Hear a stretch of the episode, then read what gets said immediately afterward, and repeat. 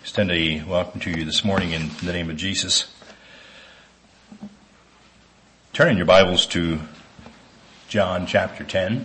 I'd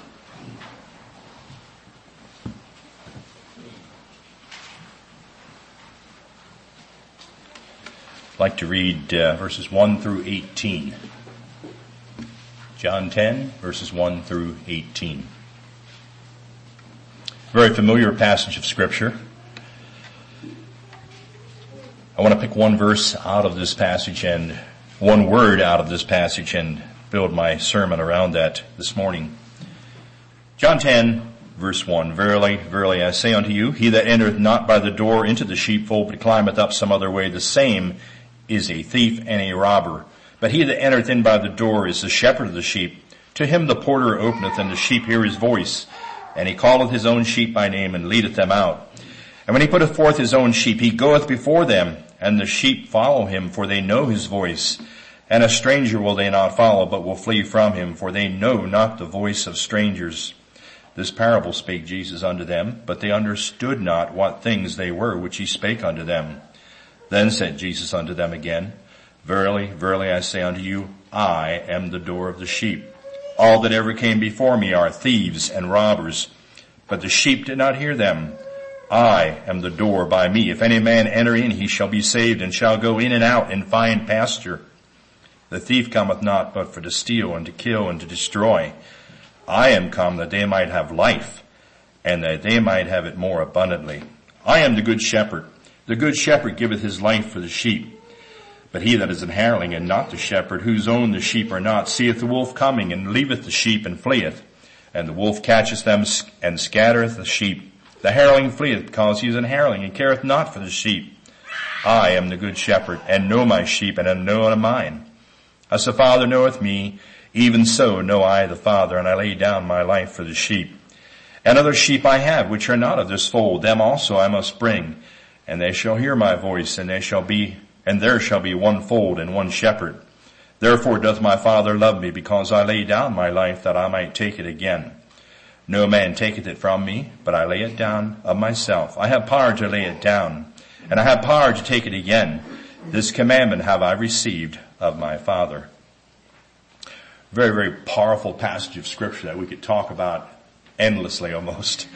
The one verse that I want to focus on this morning is in uh, verse 10. The thief cometh not but for to steal and to kill and to destroy. I am come that they might have life and that they might have it more abundantly. You know, I was thinking about life and, uh, you know, we're in, in the northern hemisphere and spring is a time of, of, of our environment, our surroundings. It starts coming back to life. The grass starts turning green, the trees start budding and shoots are pushing up out of the dirt. We talk about spring as a time of life. And, uh, so that was some of my thinking process as I thought about this message, but I thought about it from a spiritual perspective you know, that we, are we, am I experiencing the abundant life that Jesus calls us to in John 10 here? You know, it says there in verse 6, it says, but they understood not what things they which he, which he spake unto them. And then he went on to explain it. And that's the kind of master, the shepherd Jesus is. He wants us to understand, and as we just sang, He leadeth me. Do you feel that God is leading you through this life experience? We're, you know, my, my frame of reference is a word we oftentimes use to describe life, and, and my frame of reference is different than anybody else here this morning.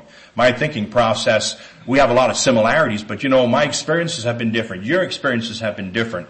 We look through the lenses somewhat of our gender. You know, that taints our, our perspective somewhat.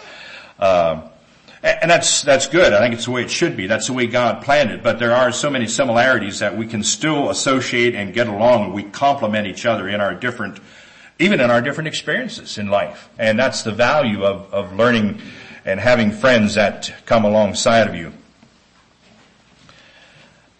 As I was this week, um, I'm going to do something just a little bit different this morning. I'm going to invite all of you to participate in during the sermon this morning.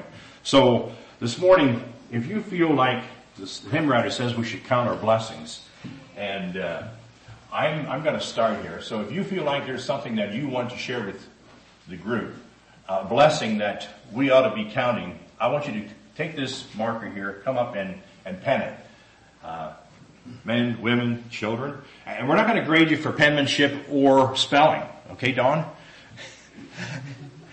uh, because, you know, I, I don't think my God does either. I don't want to say that carefully because God understands. Even if I, even the spelling is wrong, you know, God will understand it even if we can't understand it. Uh, but, uh, so I have one thing as I thought about, uh, a blessing, and I don't know if this marker has got to endure. Maybe I'll have to change my tactics here.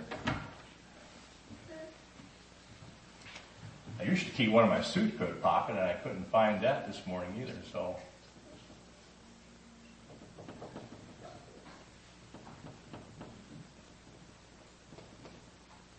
Oh wait, that's wrong, isn't it? I'm gonna let that there just for the purpose. Um, anyway, this week I had a uh, an eye exam, and I, I, my eyes are very, very sensitive. I, I don't like people messing with my eyes, and uh, my wife would attest to that. She's not here; wasn't feeling well this morning, but uh, I had been procrastinating this for probably over a year, and uh, finally, uh, my general practitioner said, "You've got to go get your eyes examined because my father had glaucoma." And uh, my mom had diabetes, and she says those are threats to your eyes. And uh, I don't know how long it had. I, I, asked her there at the desk how long it was, and she couldn't find it, so I don't know how long it was. But uh, probably not a wise thing to do. But anyway, I was uh, introduced to telemedicine, and I was I was somewhat impressed. Anybody familiar? Anybody else have experience with telemedicine, where the doctor, actually the optometrist in this case, was not actually there in the room?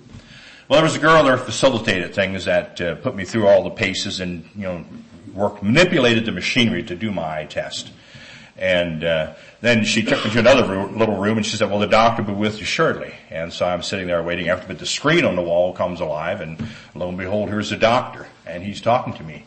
And uh, he brought up the, uh, he showed to me the, the pictures that they had taken of my retina and discussed them with me. We communicated back and forth, but he was off somewhere else. I don't know where he was.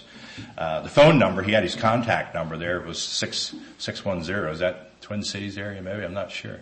But uh, I was actually kind of impressed. Uh, now, the last time I'd had my exam, they they dilated my pupils, and I I don't like that. I it does not it's not pleasant, and that's so I was anticipating that this time. I figured, well, they're going to do that. And she said, no, we don't do that right now. She said, we're, we're going to take pictures of your retina and then we decide, we decide, our doctor decides whether we need to dilute the pupil. And in that case, the doctor would have to be there. But, uh, so anyway, I was, I was dreading this and I was relieved when it was all done. And, uh, he told me, he said, well, he said, we got good news. He said, we can help you to see better.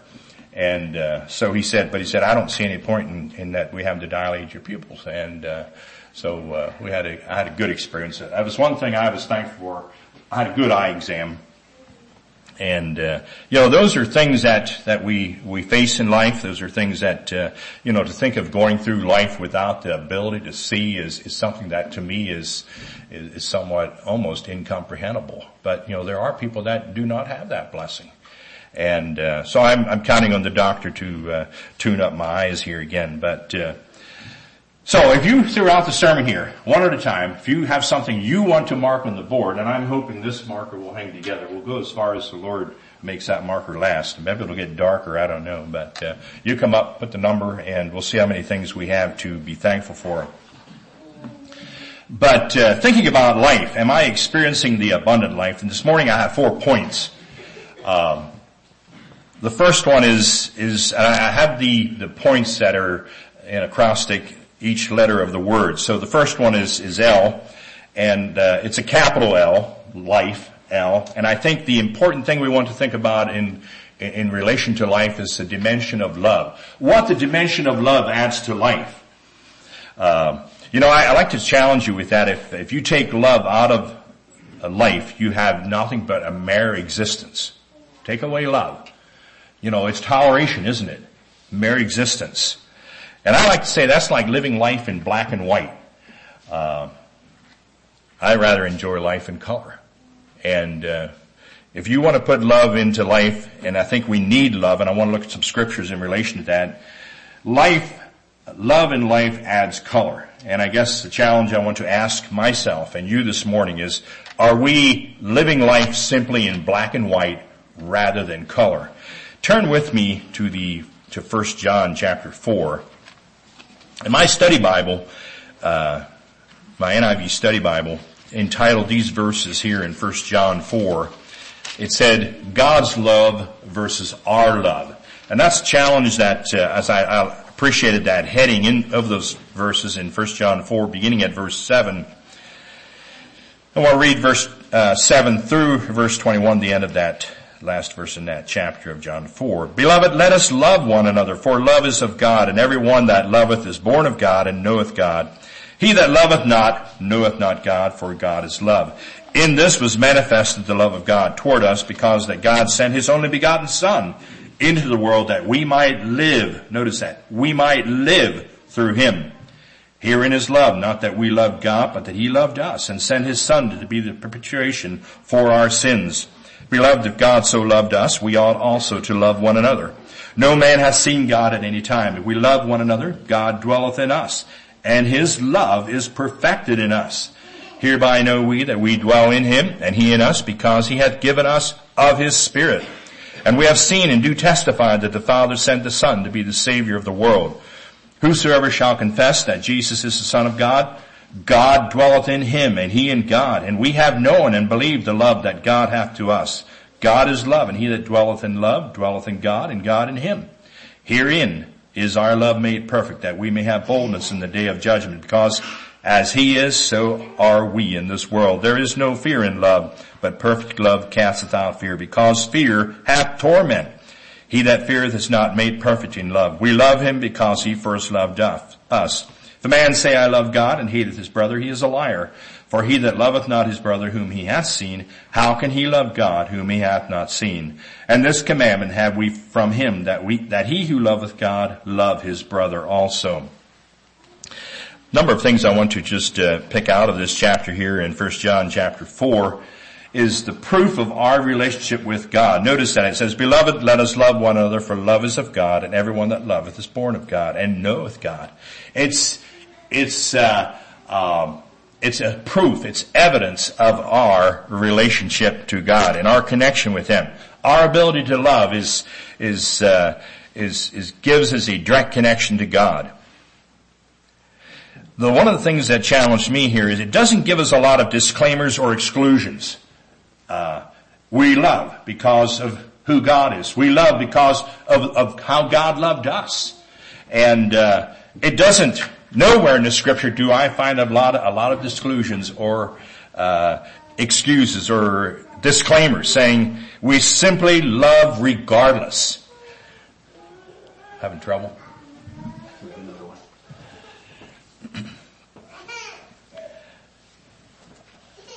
One of the questions as we think of, of love is, and I need to ask myself as we think about love, and we need to give it serious consideration, is how deserving were, was I of God's love?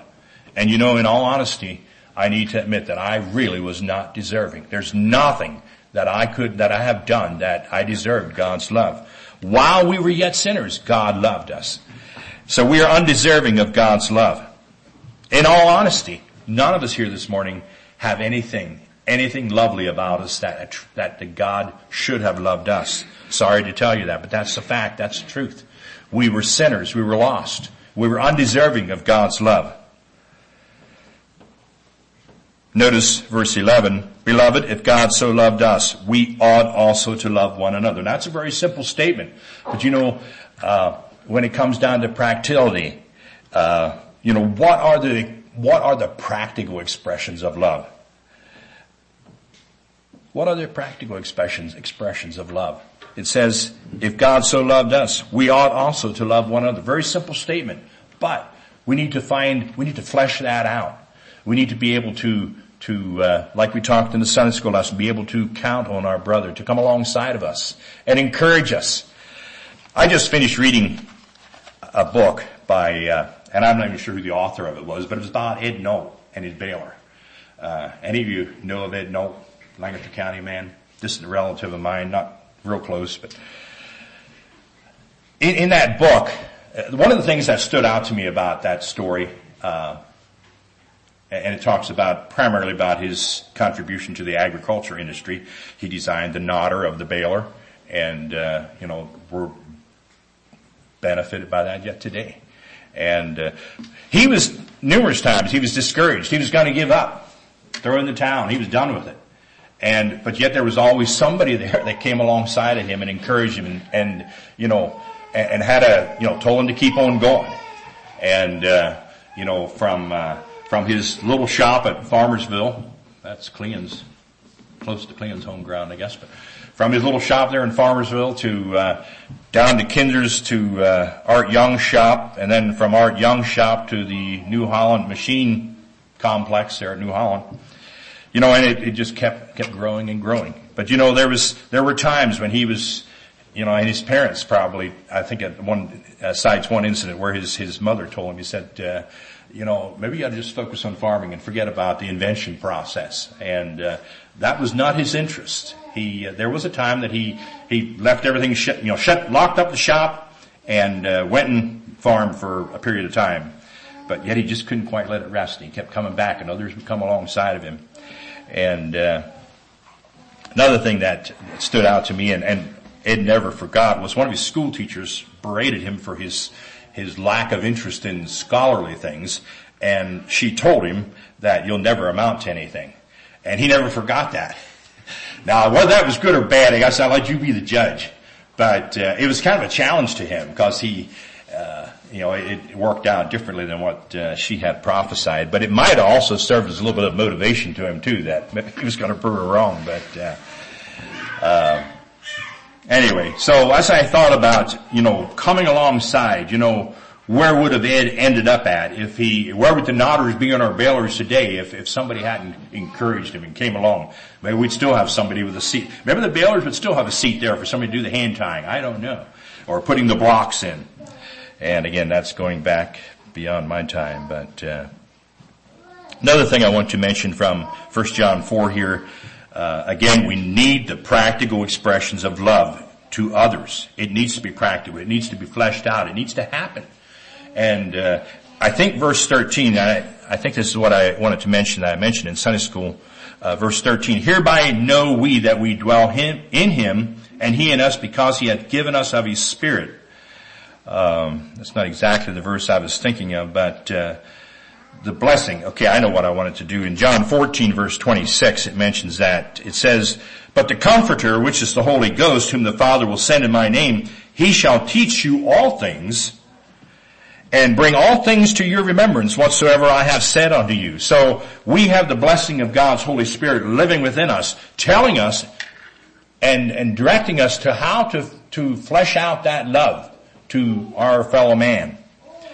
So I believe, as we see here in verse 13, hereby know we that we dwell in him and he in us because he has given us his spirit. God's spirit is, needs to be the controlling, just as we talked about in our Sunday school lesson. It needs to be the controlling, uh, force, direction in our lives to, uh, as we relate to one another and as we relate to our fellow man. And then the blessing of God's spirit, uh, teaching us and leading us. God's Spirit will direct us, I believe, in practical ways. We may not always know.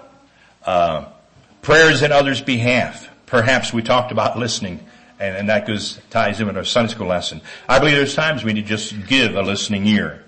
Uh, there's gifts of time. There's gifts of material things, etc. And there's gifts of anonymous uh, ways behind the scenes that maybe no one knows. And I think that can be a, a powerful way too. Because we are taken out of the out of the picture completely and God receives the credit. God receives the glory directly. And it's not, and that was again, uh, another one of, uh, Ed's strong points.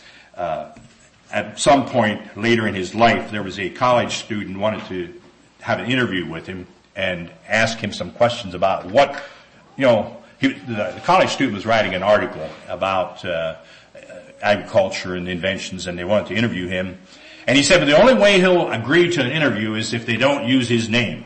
Period. He said, I don't want to receive any allocates for this. And he said, uh, you're going to have to refer to him. And the, the college student uh, uh, consented to that stipulation. And so in the article, he referred to simply as a Pennsylvania or Lancaster County farmer. And uh, so he did not want any personal allocates or recognition for what he had accomplished at that point. And uh, I think that's a good uh, good perspective to have. Anything that I have accomplished, anything any of us have accomplished, is really so small in relation to what God has done in our lives. Isn't it true? You may be the best of whatever, and that's that's great. I think we ought to be the best of whatever, but pass that glory on to God, because He's what has made us what we are. Verse 12 talks about no man has seen God at any time. If we love one another, God dwelleth in us and His love is perfected in us. God's love is perfected in us. As we, we share it out, God's love is perfected as we share it. You know, love isn't love until it's shared. It, it, needs to, it needs to have expression. Love needs to have expression. And then when it has expression, that's when it's perfected. God's love, will you and I allow ourselves to be a channel of God's love through which His love can, can flow? Verse 9, in this was manifested the love of God toward us because that God sent His only begotten Son into the world that we might live through Him. There's no question in regards to God's love for us, but what about us? Is there any question about my love, my commitment to my fellow man? Are there questions? You know, God's, there, there's absolutely no question. There's no, no doubt. Greater love has no man than this that a man lay down his life for his friend. And, and Jesus exemplified that in giving his life a ransom for many. Challenge as I think about my first point of love, first letter of life, it needs to be capitalized. Love is an integral part of our life experience. Are you living it in black and white? Are you living life in color? If you infuse love into your life, It'll change from black and white to color. And the closer we are to God, the more we will understand God's love and the more meaning and purpose that we'll experience in life. I think that's what First John here is telling us about. The, the closer we walk to God, the more we experience His love, the more we'll understand about God and the more God can use us. Now coming to the second part of, second point of my message and that's the letter I. And that stands for not other than you and I in life. Um,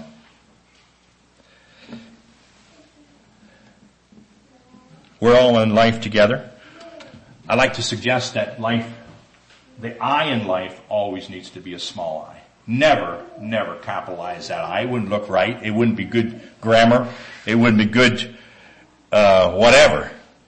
Spiritual truth. It needs to always be small. We need to keep that I small. Our experiences are different, as I mentioned. Um,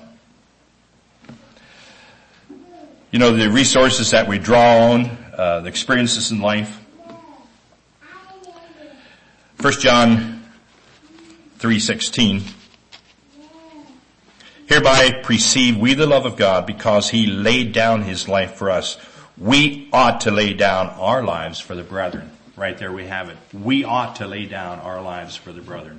Again, that big I has no place in the letter life. We need to keep it small. We need to be willing to lay down our life. Let God add the meaning and dimension of life to your experience. I thought of the hymn, and it's not, in, I don't think it's in any of our hymn books here, it's in the hymnary. Not I, but Christ be honored. And uh, I think I remember the first time I ever let this song probably down at Bible school. But you know, the, the first stanza of that song is, is, is written so unique because the whole note, that first whole uh, stanza there is, is a whole note. And, uh, you know, you think there's not many songs that are written that way. This is the only one that I know of. Are there other songs? Anybody know of any other songs that are written where the one whole stanza is a whole note? Do you remember me leading that Don? You probably, maybe you were in Montana yet, I don't know. But it was a new, my wife knew it and, and she wanted me to lead it and I, as I remember, I, I was like, wow, that's a different one for me. But, uh, not I, but Christ be honored. You know, and you gotta, you have that whole phrase, that whole stanza in that one beat. Not I, but Christ be honored, loved, exalted. Not I, but Christ be seen, be known, be heard. Not I, but Christ in every look and action. Not I, but Christ in every thought and word. Not I, but Christ so gent, not I, but Christ to gently soothe in sorrow. Not I, but Christ to wipe a, the solemn tear. Not I, but Christ to lift the weary burden. Not I, but Christ to hush away all fear. Not I, but Christ in lowly, silent labor not I, but Christ in humble, earnest toil. Christ only Christ to show no ostentation. Christ none but Christ, the gatherer of the spoil.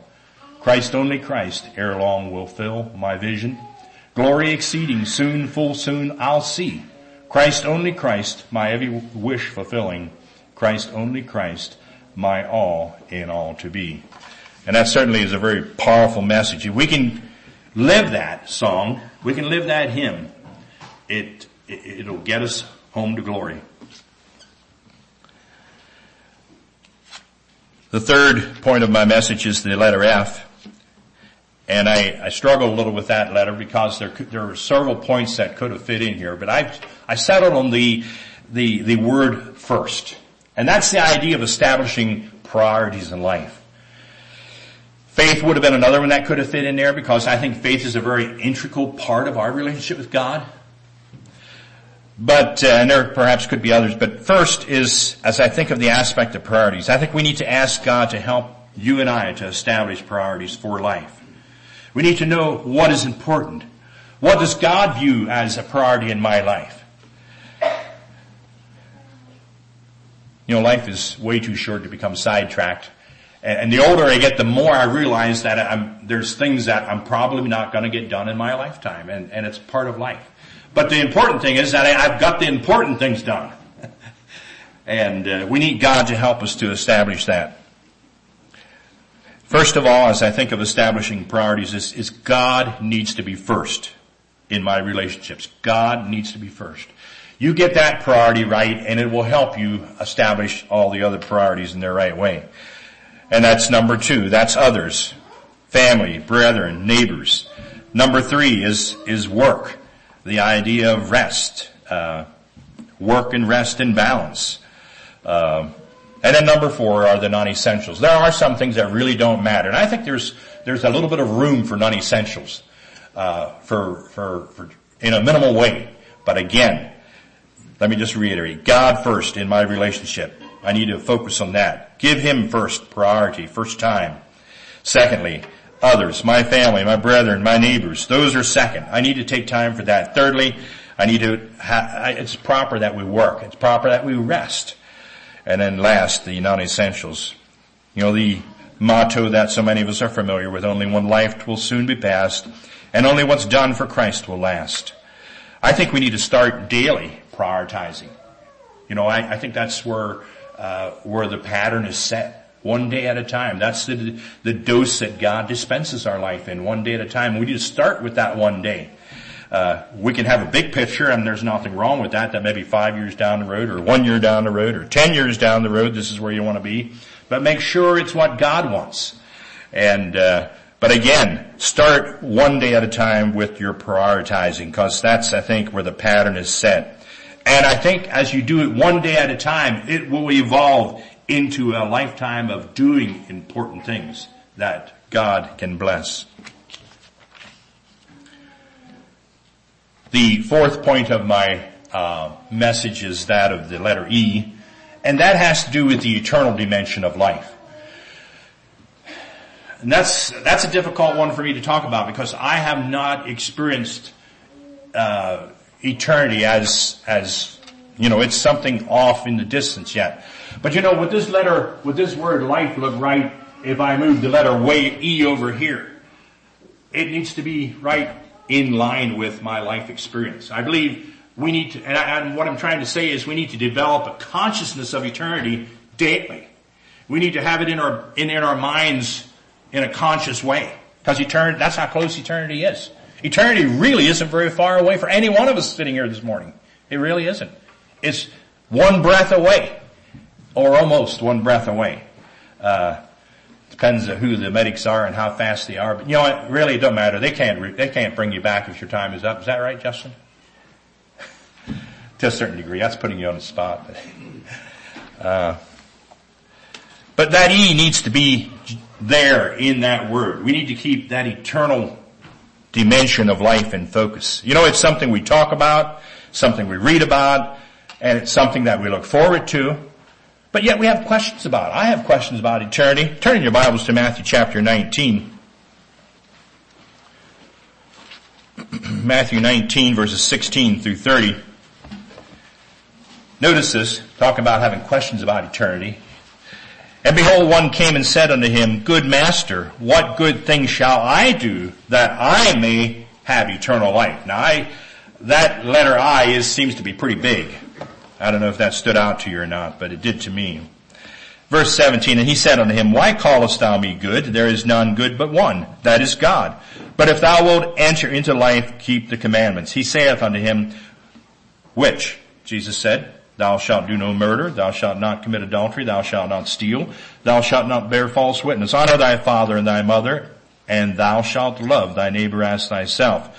The young man saith unto him, All these things have I kept from my youth up. What lack I yet? Jesus said unto him, If thou wilt be perfect, go and sell that thou hast and give to the poor, and thou shalt have treasure in heaven and come and follow me. And when the young man heard that saying, he went away sorrowful, for he had great possessions. Then said Jesus unto his disciples, Verily I say unto you that a rich man shall hardly enter into the kingdom of heaven. And again I say unto you, it is easier for a camel to go through the eye of a needle than for a rich man to enter into the kingdom of God. When his disciples heard it, they were exceedingly amazed, saying, Who then can be saved? But Jesus beheld them and said, With men this is impossible, but with God all things are possible. Then answered Peter and said unto him, Behold, we have forsaken all and followed thee. What shall we have therefore? And Jesus said unto them, Verily I say unto you that ye which have followed me in the regeneration when the Son of Man shall sit in the throne of his glory, ye shall also sit upon twelve thrones, judging the twelve tribes of Israel.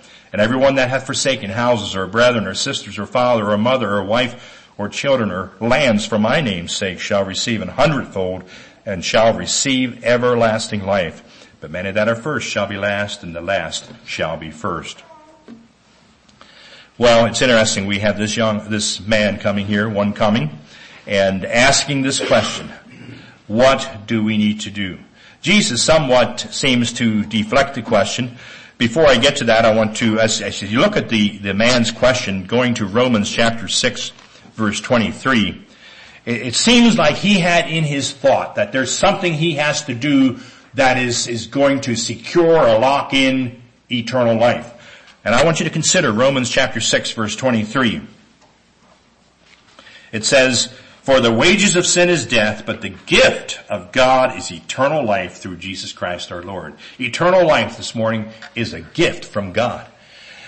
Again, there are things we need to do, and I'll look at that here just in a little bit. There are things that we need to do, but the gift, eternal life is a gift from God.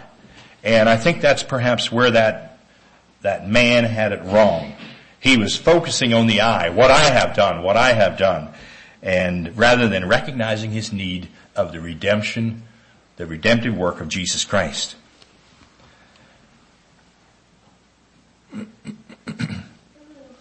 Jesus somewhat deflects the question with a discussion on the, on the source of goodness, and we see that there. He said, uh, why callest thou me good? There is none good but one, and that is God.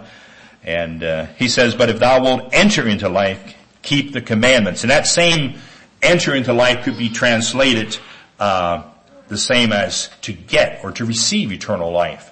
Uh, some of the other translations, I think, bring that out. Some of the commentators said uh, you know, that's, that's really Jesus was answering that question. He said, you need to obey the commandments of God. And that is true. I believe we need to live in obedience to God, His commandments, if we want to be recipients of eternal life, as our letter E would uh, dictate. The young man in verse 20 said, what lack I yet? All these things uh, have I kept from my youth up. What lack I yet? And uh, I think it's a question that we need to be honest about. Maybe we need to ask God, what lack I yet? This man, I'll give him credit for asking that question. Uh, he seemed to, I don't know, I just sense a sense of smugness about him as he, he asked Jesus these questions. And he said, well, okay, I've, I've done pretty good.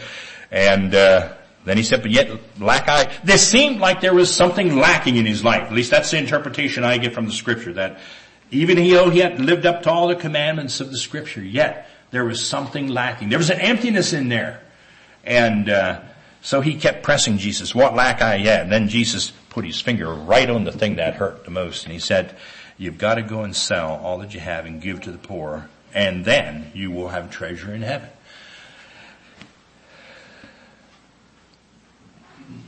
You know, I think it's a question we did ask God, what lack I yet? But you know, I think in the same sense, we need to be prepared for the answer that Jesus is going to give us. If we're, if we're honest enough to ask Jesus that question, if we're honest enough to ask God that question, we need to be prepared for the answer. And I don't think this young man was prepared because it says that uh, when the young man heard that saying, he went away very, he went away sorrowful for he had great possessions. He was not ready for that answer that, that he was not serious enough about it. It hurt. And uh, I'd like to think, I don't know, the scripture doesn't tell us. I like to think that after several days, maybe a month, maybe a year, that he reconsidered and said, you know, I think that lack, that emptiness is still there in my heart and life. And he started liquidating, he started selling, and uh, laid up treasure in heaven. So we ask that question, I think we need to be prepared for the answer from God. Be prepared to make the right choices in light of eternity. I believe, I want to say along with that, I believe God, and I want to say this carefully. I don't know that that's a, a cut and dried answer, but you know, I think this man, Jesus knew the heart of this man, and he knew his, his, uh, his heart was in his things, obviously. And, uh, I believe it's possible, I believe it's possible to be possessors of things with God's blessing and, and allow God to disperse through those things uh, you being a channel of those things. But again, holding them very loosely. And again, that's a challenge. And then Jesus goes on to say that, uh, uh, Verily I say that a rich man shall hardly enter into the kingdom of heaven. And again I say unto you, it is easier for a camel to go through the eye of a needle than for a rich man to enter the kingdom of God. And then the disciples were challenged by that. They said, wow, how's this going to happen? And then they start looking at themselves. And you know, that's our natural tendency. We start comparing ourselves among ourselves. The disciples said, well, we have left all and followed you. And, and, and you know, what are we going what's our experience going to be? And, uh, Jesus had some further instructions to give them, which maybe doesn't directly relate to our, but yet it does relate to our experience in life. Because I believe as we are faithful in what God has, has called us to do, there is blessing in doing that.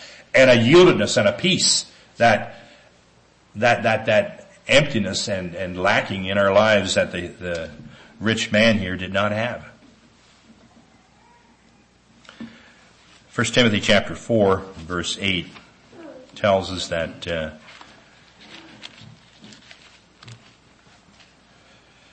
For bodily exercise profiteth little, but godliness is profitable unto all things, having promise of the life that now is, and of that which is to come.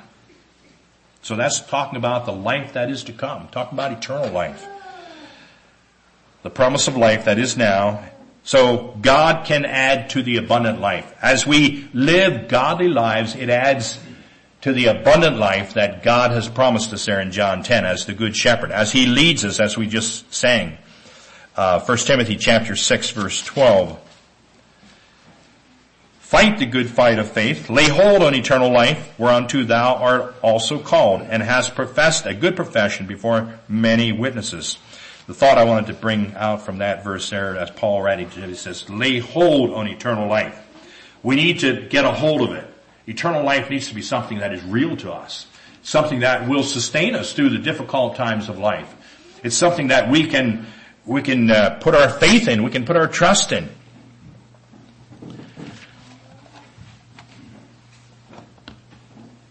Keep heaven as your goal. Are you living life in black and white? And again, don't capitalize the I. Remember to keep first things first and keep the E right next to the letter F. Don't let it be off in the distance somewhere. I was blessed as I was uh, read Barbara Bush, former First Lady, a letter that she had written to her children. Faith, family, and friends. It says, try and oh, try and oh boy, how hard it is to find the good in people and not the bad. I remember many years ago that I wasted so much time worrying about my mother. I suffered so because she and I had a chemical thing between us. I loved her very much but was hurt by her. And I'm sure that I hurt her a lot too.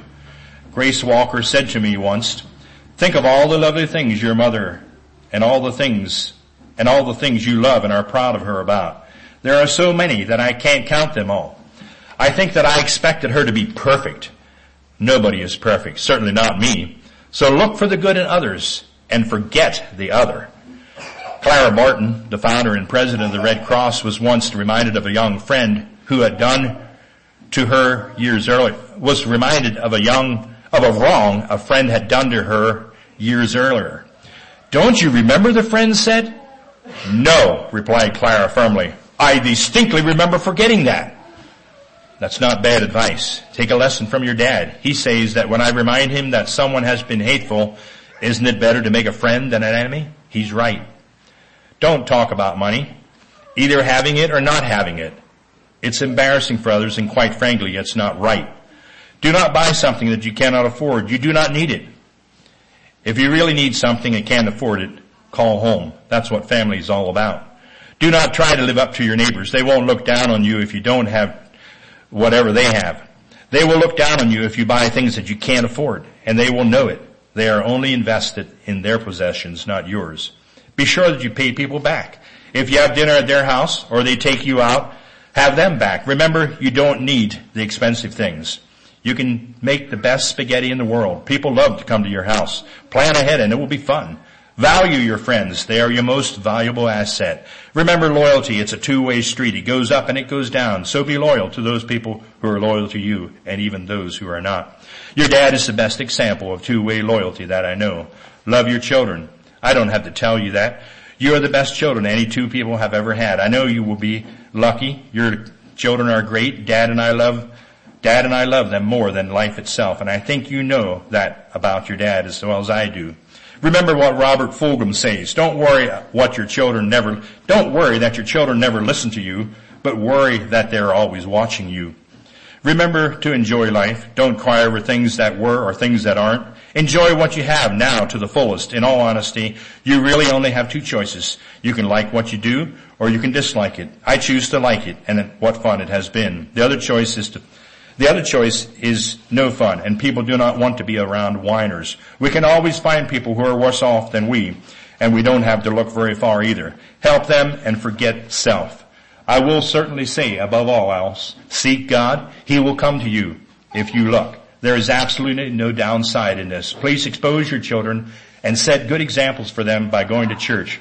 We, your dad and I, have tried to live Christian lives as live a Christian life as well as we could. We certainly have not been perfect, but maybe you can keep trying.